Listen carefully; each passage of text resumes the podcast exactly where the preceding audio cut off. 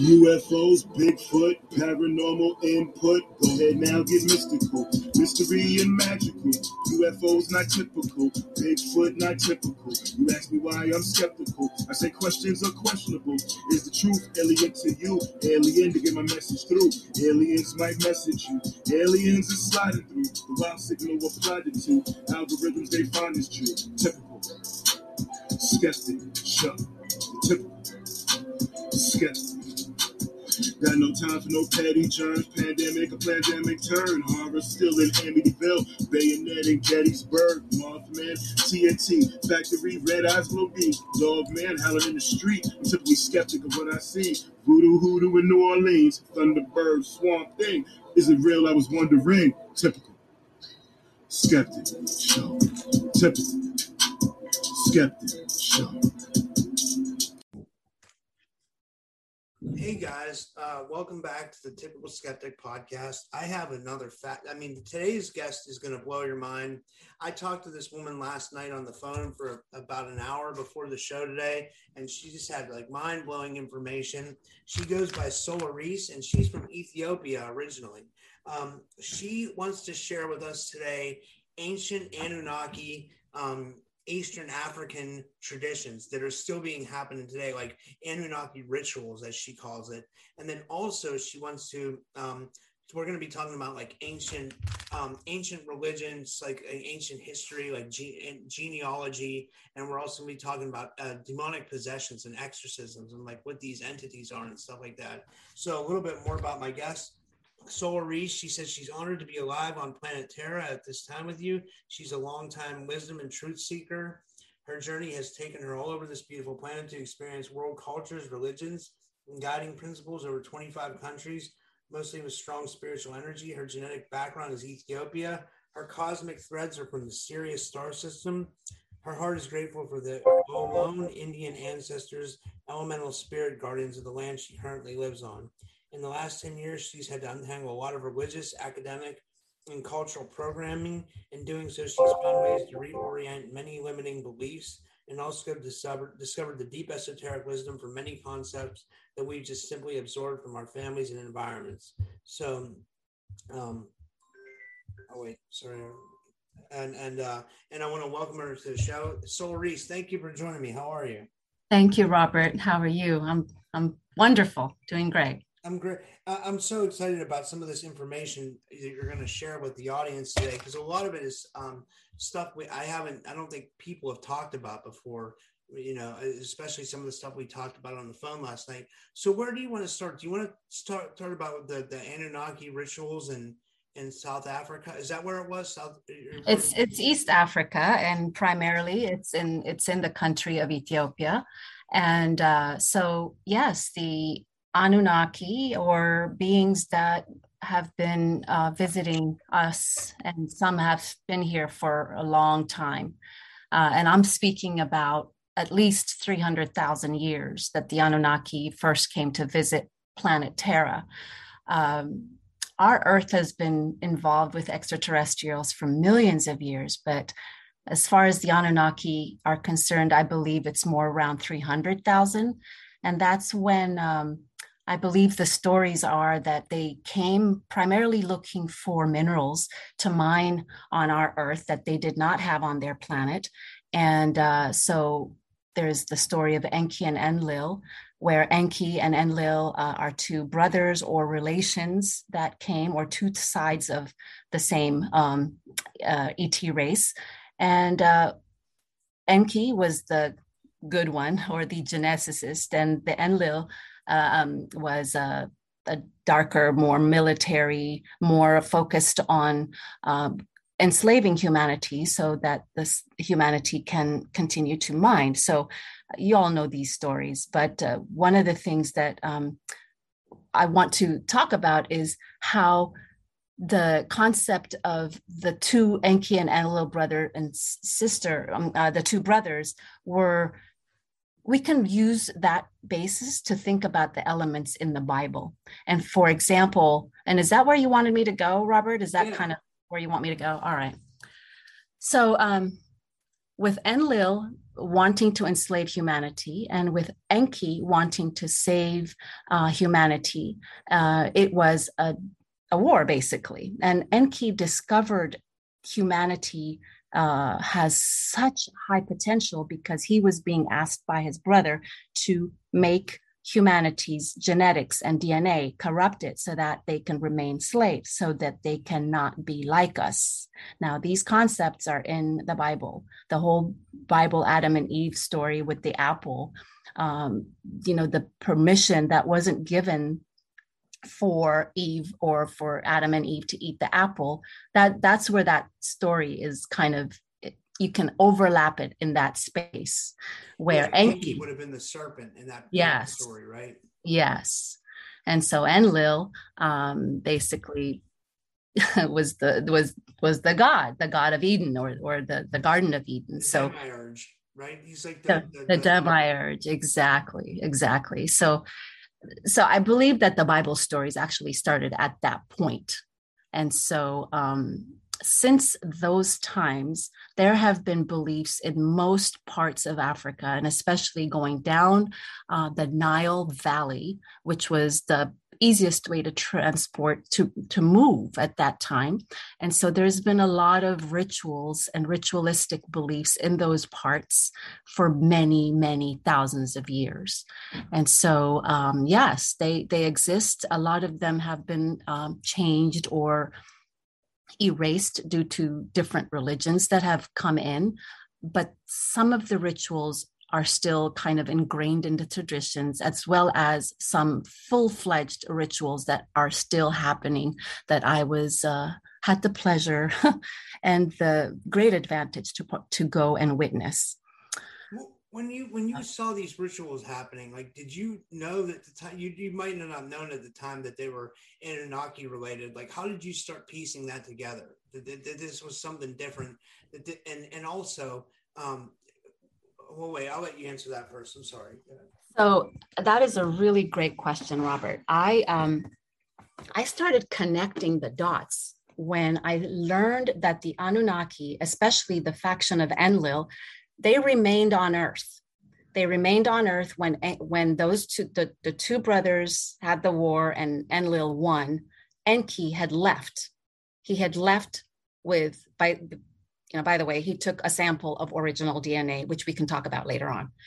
So he kept it with him. But when Enlil stayed on Earth, after that, most of the Anunnaki went underground, meaning below the surface, because they are fourth dimensional humanoid reptilians. I was just going to mention that in the African culture. And what's interesting is last night, me and you talked about Credo Mutwa, who you said that you had learned about him when you had heard me, but he's an African shaman. He was South African, but he believed that there was a reptilian overlord also. So it's like a confirmation to what you're saying almost, right? Yes, absolutely. I mean, it's the same root of the story that's pretty much went down south from the Middle East, where the Anunnaki first landed, into this down the Nile. And at that time, most of the Sahara was very green. So it was able to spread through human migration. And hence, yes, the different cultures all over Africa, mostly the indigenous cultures, still carry some of the rituals of those times. Yes. That's so interesting. And do you remember like what some of these rituals are? I know. I remember what we talked about. A lot of them are bloodletting ceremonies, right? And this is into the possession almost. So it ties them together, right? Yes. So at this point, I'm happy that we had a chance to chat yesterday, because I want to bring up two things that may be confusing to a lot of people, because it was confusing me. There's the concept of the Anunnakis that went underground.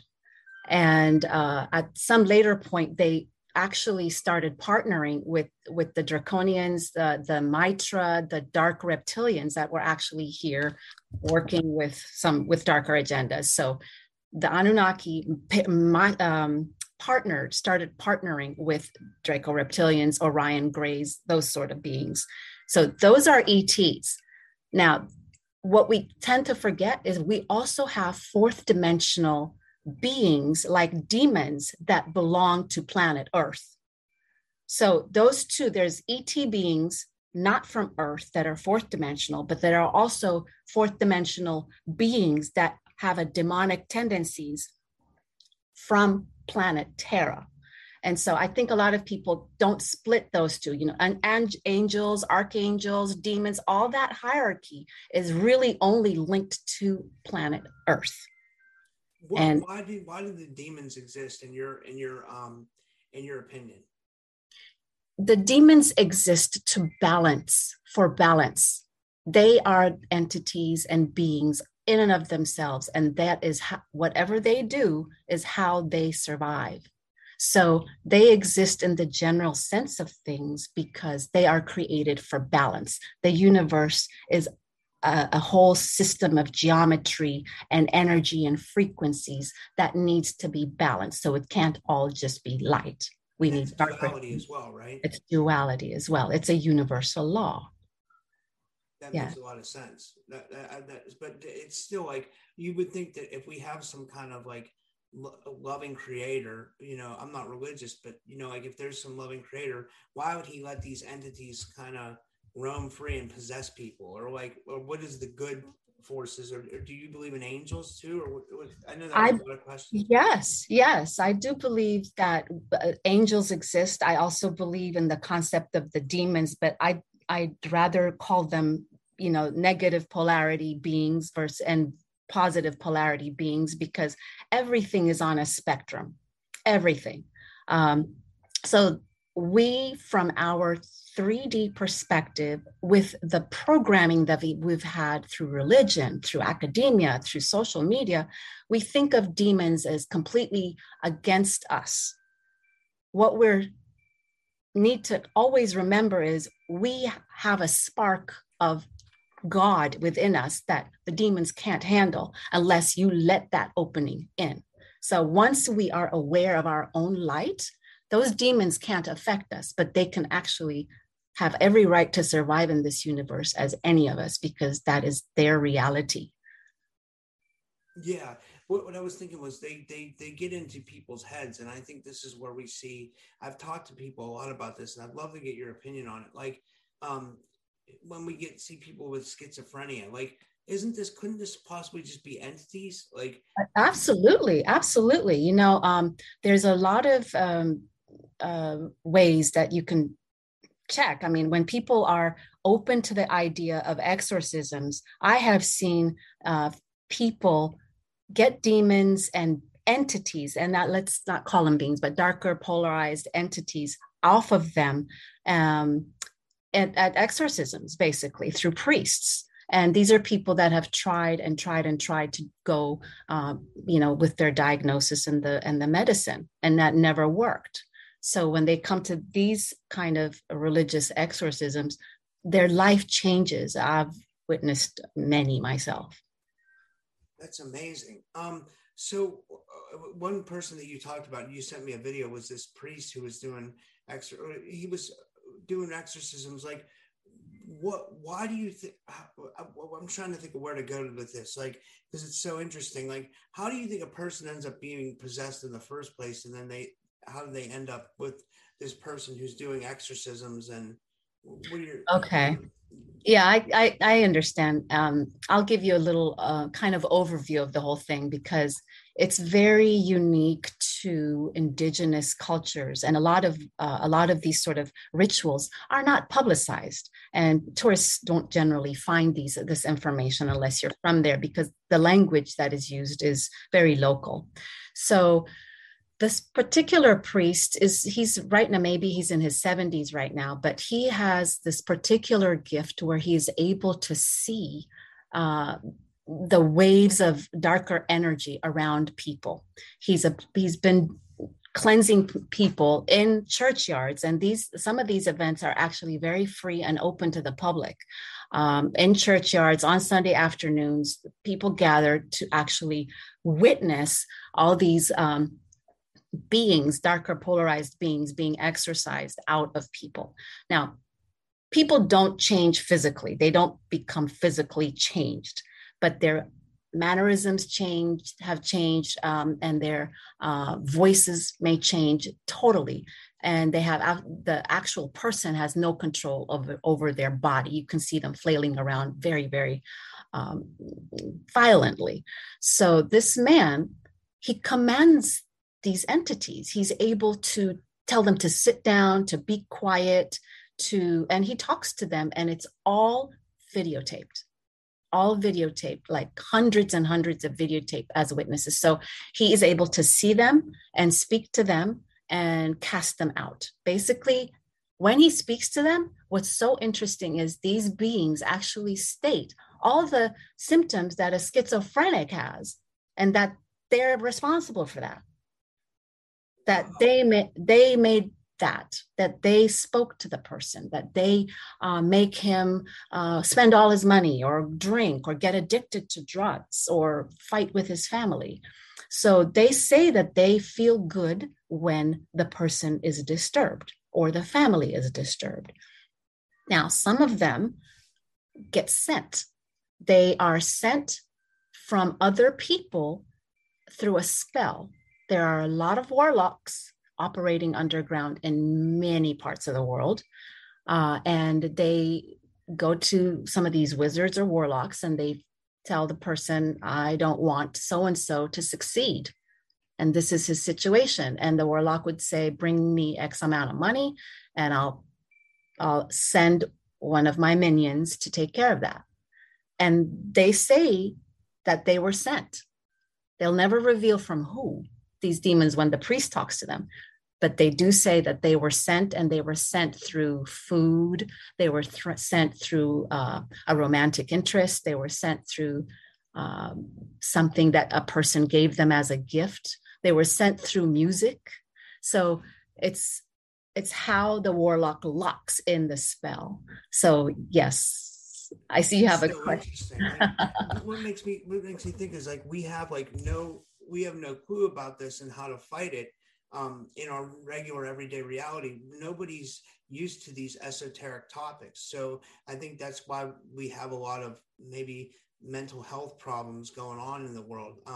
I think because people aren't as accepting as these esoteric topics. I think if people would be more open to this, then maybe we could come up with more answers, because I think these beings feed off our energy. And I want to ask you, is this just the demons feeding off our energy, or is this a bloodletting, or these bloodletting rituals go to the Anunnaki, or are the Anunnaki and the demons related? That was a lot, but I just want to. Yes.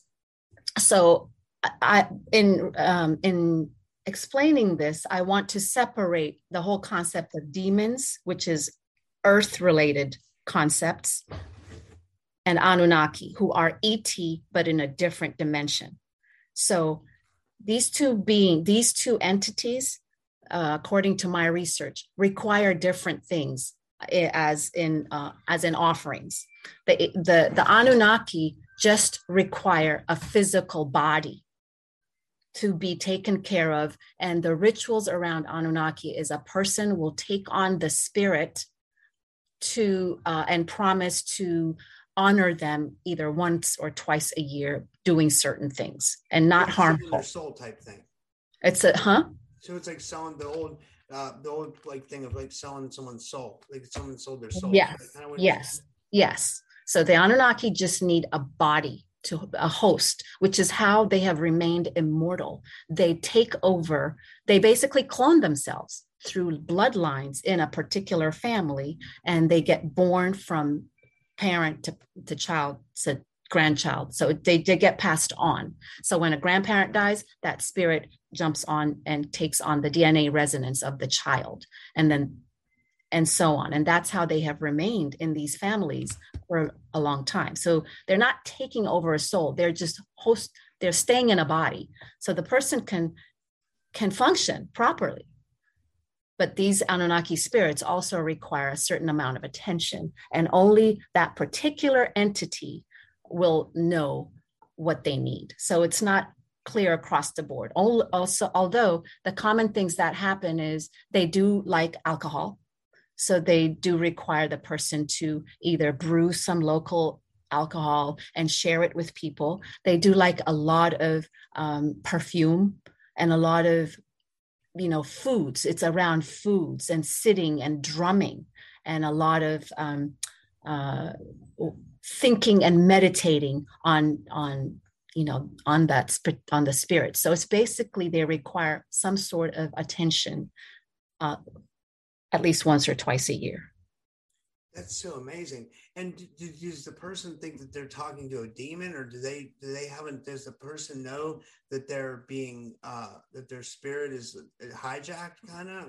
So the person would know that there is another thing interacting inside their body that is usually calm, that is usually they don't feel them usually, but except these times where they know there's something else in their body that can take over. But so these Anunnaki spirits that have come down through the generations, they're not demonic. They're not always bad. They just need a body to survive. The demons, I'm trying to get back to the question, the demons actually thrive and grow through the negative feelings and emotions that they can cause in somebody's body. So the cancers, the illnesses, the stress, the, you know, weird aches, many of those things, the schizophrenia. There's a lot of people with those diagnoses that end up having the quote unquote darker realities, or, you know, the negative polarized entities. And then when it comes to like bloodletting, like ceremonies, like, you know, where there are entities, both Anunnaki and demons, that want blood, right? Right. So the Anunnaki, what they require is the attention. Now, a lot of these warlocks in many parts of the world, what they do is they don't just serve one type of entity. So they might have Anunnaki spirits that ask that they can align with, and they can also work with demons, but they usually give these instructions together. So the bloodletting, during the ritual I attended, a lot of people brought a lot of different types of cattle to a big, big field that was in a valley. And I was wondering, what are all these animals for? But it turns out that the year before, these same people had come to that valley to ask the elders, meaning the actual people that are hosting these Anunnaki spirits at these rituals. Really, the spirits are there.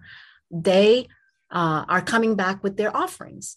And so it's like they offer a gift to the Anunnaki. The bloodletting part is actually to benefit the demons, because the demons like the frequency of animal DNA, blood DNA. And that's what it goes. That's what this is all about. The bloodletting part is all about our DNA, right? And that, yes. And that even goes into ET abductions as well, right? They want our DNA as well. I think so. Yes. Yes.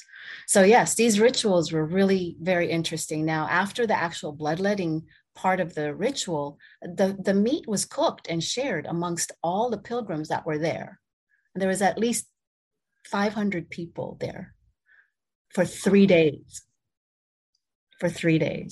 Yeah. And do you think they know that they're worshiping like what we would call the Anunnaki? Do they have a name for them? They call them spirits, so they don't call them Anunnaki. And because many parts of the African continent has different kinds of languages, they have different names for them in their own different languages. But I haven't heard anything close to what we call Anunnaki. It doesn't mean that there isn't. I just don't know of any.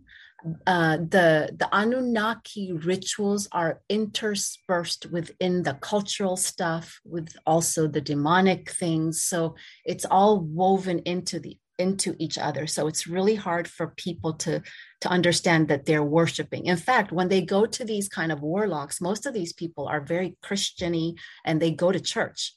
So this is just to fix problems. It's not like a regular worship. They have not denounced Christianity. So I find that there's a a balance there somehow. But most of the people, yeah. So it's like people who practice hoodoo. That's the same thing. Like I've heard New Orleans, there's people that are like somewhat Christian, or they'll go to church, but then they practice like hoodoo, and then they'll have to put a working, like they call it putting a working on someone. They'll put a working on their neighbor if they, if they slept with their wife or something like that. I'm just trying to, whatever.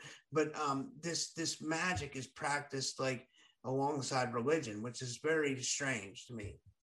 It's going alongside religion, and believe it or not, in the teachings in theology, when people actually go through trying to become a priest, there are levels of the training in priesthood where they learn the values, the meanings, and how to work with sound frequency, because a lot of the chants are actually incantations. And some of these chants, the way their frequencies are, if you learn it a certain way, it goes towards the lighter spectrum of goodness. But then if you twist it a certain way, you can easily learn what the patterns are to take it to the dark side. So these priests in training are the ones that end up becoming unbelievably powerful warlocks, because they first learned their training from the light side and twisted it to the dark.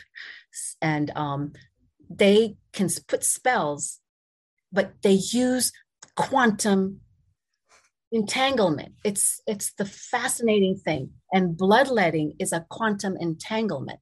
Once the DNA has a frequency, that's why a lot of people would take a piece of somebody's hair or something, because the DNA, you can entangle somebody's quantum DNA wherever you are. Like, that's why how spells work.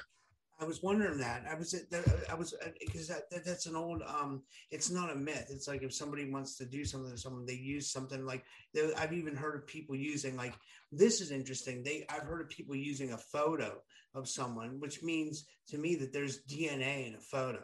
If somebody can use a photo to do a working on a spell on, that means that there has to be some kind of DNA stored in that photograph. What would you think? Interesting. Yeah, I mean, image is another light frequency, right? So it may not be as strong as, say, a hair follicle that has actual DNA, but I think there is a resonance to the image of the DNA. That's so cool. That's so interesting, right? I've never even thought of that, but I was seeing where we could go next with this. What I wanted to get into was maybe some. Did we cover all this yet, or is there anything else you wanted to cover on this topic? Well, a little bit about the Anunnaki ritual. And I think people don't always understand that there is actually, it's not like a movement or anything. People, many people are trapped in these kind of rituals. There are warlocks and people that serve them, but the vast majority of people in those parts are not practitioners. It doesn't work that way. They usually go there to get help. So people believe that these magicians are effective, so they honor them, but it's not because they themselves are worshiping these entities. So the actual worshipers are pretty much the warlocks and the people that are actively working with them, but the vast majority of the population are not active practitioners. So it's a little bit different than a religious kind of arrangement and organization. And I was just going to ask you more about the Anunnaki going underground. How did we figure out that I've never heard this story before. So they operate underground in a different dimension, you would say? Yes. In Hollow Earth? Yes. Yes, that information I have learned from just many different books, but mostly from ancient texts, African texts that are in different languages.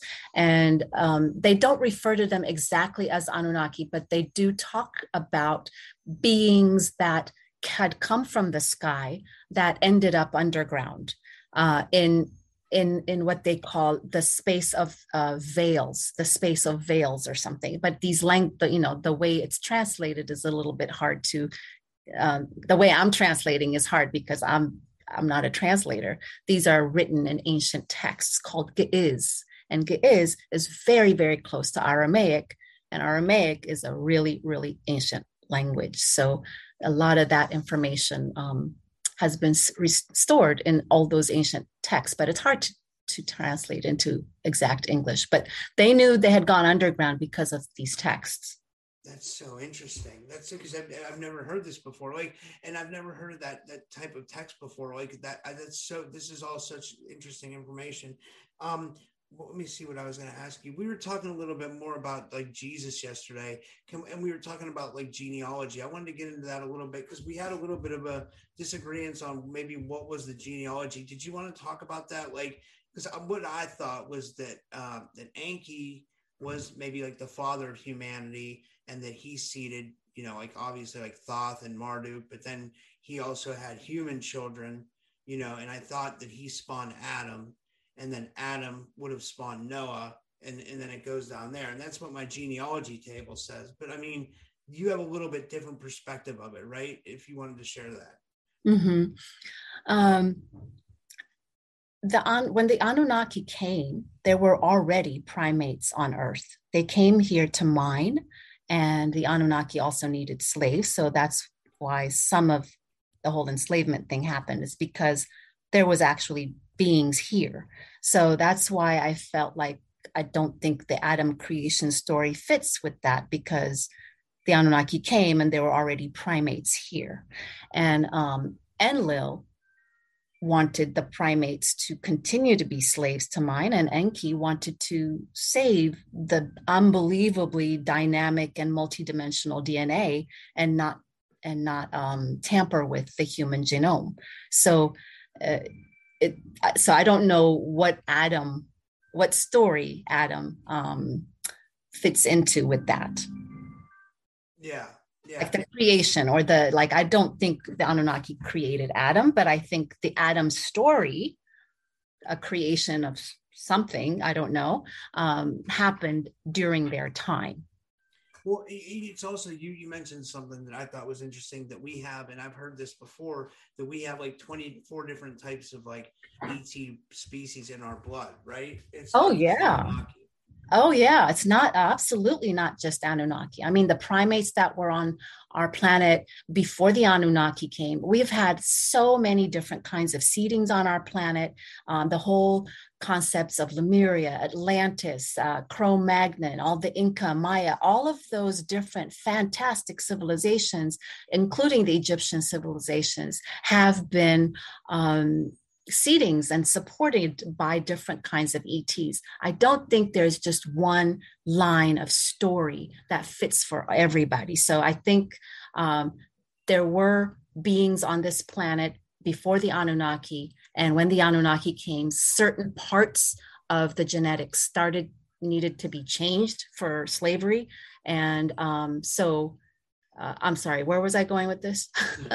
We were just talking about the genealogy of like, yes, who could have created humanity and the different races and stuff like that. Yes. So, but also you mentioned something interesting about Jesus. Like, where do you think his DNA came from? Do you think he was just like a fifth dimensional being, or what do you think he was actually the son of what we would call God? Or what are your thoughts on Jesus? I feel that Jesus is a descendant of the line of Adam, from the Adamic line. And the Adamic line, the original humanoid form came from the galaxy, the constellation of Lyra. So the human form, this humanoid, the two arms, trunk, legs, this form that we have started in the Lyra system, and it spread all over our galaxy. But I think the initial one that landed on Earth, the Adamic form, and Jesus is part of that lineage. Yeah, and you mentioned something really interesting about the cross. I don't want to say it. I'll let you talk about it. But the pictures of the cross. About the skull? Well, that was in linking it to the story of Melchizedek. And if you want me, I could discuss that. Is that what you're asking? Yeah, okay. So interesting. So I want to kind of just share that Melchizedek was a man. And from all the ancient studies that I have gone through and researched, Melchizedek was a man. He was born and he didn't technically die. He ascended, but Melchizedek was a person. And I could, and most of this information I got from ancient Ethiopian texts, because there is a lot more information in the Ethiopian Orthodox Bibles and liturgy than you could ever imagine. These are way more books than in that Bible than the Western Bible. So a lot of the information is missing. So Melchizedek was a man. He was a really mysterious, enigmatic, and a wise person. But his father was called Abba Melakan. His mother's name is Salamia. He had 3 boys and 4 girls. And the text actually only listed the boy's name. The boys' name were Etal, Abu Melek, and Hamuel. And see, the name actually Melchizedek is an ancient Ge'ez word, which means the anointed king or the king of truth. Melka means king, and Tzedek means truth or blessing or holy. So Melchizedek was considered a man. I mean, he was born in Ethiopia or somewhere in the southern part of Egypt and lower, like Nubia or that part of the world. And that story is actually written in the text that is in Ethiopia. And it tells how after the flood, after the great flood, Noah asked God, now what do I do? By the way, in the ark, Noah was carrying the bones of Adam. He was given through generations to keep the bones of Adam safe, and that he was going to need to give it to somebody after the flood. So after the flood, Noah says, what do I do with these bones? And God says to him, take it, send the son of Sem, S-E-M, to go get the son of Cam, the tribe, and that person will know what to do with it. And the son of Cam, that was when the son of Sem went to get the son of Cam, that was Melchizedek, that was brought up to the Holy Land to receive the box of Adam's bones, to hold sacred until he was able to give it to Abraham later on. And so the skull that is at the bottom of the cross, of the actual crucifixion of Christ, is the skull of Adam, because Jesus Christ was crucified on Golgotha, which is Skull Hill. And if you see old paintings of the crucifixion images, the old ones, actually, you can see a skull at the bottom of the cross that Jesus was crucified on, because that is the same hill that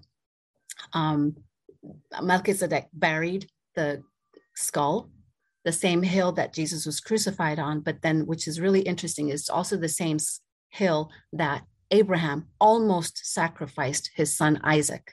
So there is a lineage there, and the blood was supposed to drip from Jesus's body onto the skull, because there is a DNA resonance to his past, his root, which is why I believe that Jesus was an Adamic root. That's interesting. So when that blood drips onto the skull, and there's pictures of this, right? I don't know if you mentioned this, but you told me to look up old pictures of the crucifixion, and there's actually pictures of, Jesus, crucified, and there's a skull at the bottom of the cross, which I had never seen before. Yes, I actually emailed it to you today. I sent you 3 pictures. You'll see it. It's just regular paintings, but the old ones really have the skull at the base of the cross, because the blood has resonance to each other. So it's basically a metaphoric illustration of the original seed. That is the seed that's calling itself and connecting, reuniting again. That's interesting. That's so interesting. So now I guess I'm going to go into, I guess, like frequency and like health modalities and tuning forks. So just a little bit, like, because we were talking about that before the show. I thought that was really interesting. That we, because I was, learning that we could heal through frequency. And I think a lot of people are recently, but like, what have you found? I mean, because you told me that maybe we should use tuning forks, like instead of maybe internet frequencies, like, because they could be, well, I'll let you tell about it. Could you talk about that? Sure. Now, I'm by no means an expert. I've just used tuning forks and crystals to amplify for the past few years, just a few years. But if we can find the right frequency for our bodies, I think that is the easiest way and the most healthiest way to heal, because everything in our body is energy. Everything has a certain type of wave. It has a certain type of frequency. But when we test these frequencies or these different wavelengths, these different hertz for the tuning forks, we have to do it for a consistent amount of time and actually really be aware of the changes in our body. If we can't do that, it'll be really hard to find a cure. But I must say, I started using a particular tuning fork and amplifying the effects of it onto a neck problem that I had, and it went away. And I was facing a really, really drastic kind of surgery if it didn't go away. So I am a believer, but it took me almost 5-6 months to see a complete change of using these tuning forks with the crystal every day. But it's not for long. It's maybe for 15 minutes. I'll just tune it and hold it against the crystal against my neck, and just kept the sound there for like maybe 5 minutes, not even that long sometimes. What kind of crystal were you using? Quartz? It's a quartz crystal, and I chose to use the actual Merkaba cut quartz crystal. So it's the energy gets balanced. So it looks like a cross, a star, which is like an 8-pointed star. No, a 6-pointed star. Yeah, I know that. I've done the Merkaba meditation. Like, do you do that as well? Yes, I do. And is this the meditation that where you envision the bottom part spinning in a different way? Like, do you spin? Yeah. That's interesting. And I feel like these are real helpful as far as like finding ways to heal. But you were saying that maybe these like internet like frequencies could have been tampered with. Is that, what led you to this? Is it just because the dark forces are always trying to tamper with us, or what? What do you think about that? I think that happens too, the dark forces and whatnot, but it's also hearing from people that have been trying to use them and really going deeper. So I've just been doing a little bit of research and understanding that some of the things that we get online could be easily manipulated so that it may not be doing what you are expecting it to do. So it's a gut feeling, and these days I'm really trusting my guts, and it's been working. So I'm sharing this information. I agree. No, this is all great information. Is there anything else you wanted to talk about? Like, while we don't have to finish it, but I'm out of questions right now. But okay. No, that was nice. I was happy to speak with you. I really appreciate your show. You get a lot of really unbelievably interesting topics, and you ask really questions that all of us I would ask. So I appreciate your show, and I'm happy to have shared this moment with you. Oh yeah, real quick, you talked about this yesterday, and I think it's something that I want to try to do is maybe getting a group together of people like yourself and maybe a couple of my other good guests that have been on here, and start a panel weekly where people can get together and chat and share ideas, share frequencies, share remedies, share health modalities, share things that they're learning in history.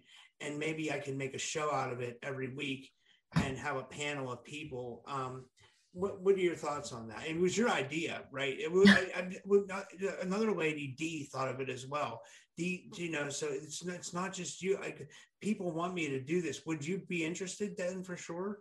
I would love to. I think it's a great idea because, as I was saying to you yesterday, there's a lot of people, including myself, that may not have written books or have not had a podcast or a YouTube channel. And many of us have not ever been abducted. So we don't have contact information, but we do have a lot of experience and knowledge and wisdom that we've gathered in different ways. And I was basically saying some of us would love to share what we've learned in order to assist others on their path, because a lot of people may not have time to go as deep as maybe I have. So I'd be happy to share what I know. And I think these kind of panel talks would be great if they are specific topics. So because when we stick to the topic, because then we can really discuss in depth, and then that could be a record and a reference for somebody. And so if it's topic specific and really get a lot of input that way, then I think it would be beneficial for humanity in general. And I think it's a wonderful idea. I think this is amazing. I'd love to do it. And then I think we could all learn from each other. And I think this is what helps humanity, right? Yes, I think it's so important that we share this information, because how I got started was being kind of feeling stuck in the space of religion and what my family and my friends were doing, and thinking, well, there's got to be something different and something more. And so I started really trying to get deep into the different types of spiritual religions, just to spiritual practices, just to see which one made more sense. And what I found and discovered is there's just a lot of distortion in the information that we're getting, but there's a lot of wisdom in many, many parts of the Christian, the Islamic, the Sufi, the Buddhist context. But we have to be open to understanding it in a metaphysical way that is useful. So that when I discovered that I can actually try to understand some of these Christian or Islamic topics or these religious topics in a metaphysical way, it just really gave me a lot of relief that I'm not abandoning the entire thing. So I think that's how I think that there's a lot of people that are feeling stuck in religion, but can't get away from it because of, you know, it's not allowed basically. And it might help. It's ingrained in their, in whatever they think their reality is. They think they're trapped, right? I think so. Yeah. But you don't. I guess what I'm trying to say is we don't have to throw out the baby with the bathwater. So I know a lot of people may be angry against religion, but some of those concepts are very old. They're very useful, and they are. There's a lot of wisdom that's uplifting. But we have to give it a chance and be able to interpret it within ourselves and find out what resonates within us, and not what we have been taught to do or taught to hate or taught to disagree with. We really have to remember that we have power for our own discernment, and we are very powerful. So if nothing makes sense, then move on, but don't hate it because somebody else hates it or tells you to hate it. That's right. I think that's great closing words. I think that's a good place to stop off for today. And I'm gonna try to be in touch with you. I'm gonna try to organize this panel, and I'm trying to think of who all to put on it. If you have ideas, you can send them to me, whatever you want to, whoever you think would be good, and we can go from there. But if you want to tell people how they can find you, if you want to be found, you know. Sure. So people, if anybody's interested in contacting me, you can use an email address, Edene Brown, EDENE BROWN @yahoo.com, Edene Brown. And you can reach me there. All right. Well, thank you so much for doing this. It was so nice meeting you. And until next time. Thank you, Rob. All right. Have a nice night. Thank you. Bye-bye. Bye.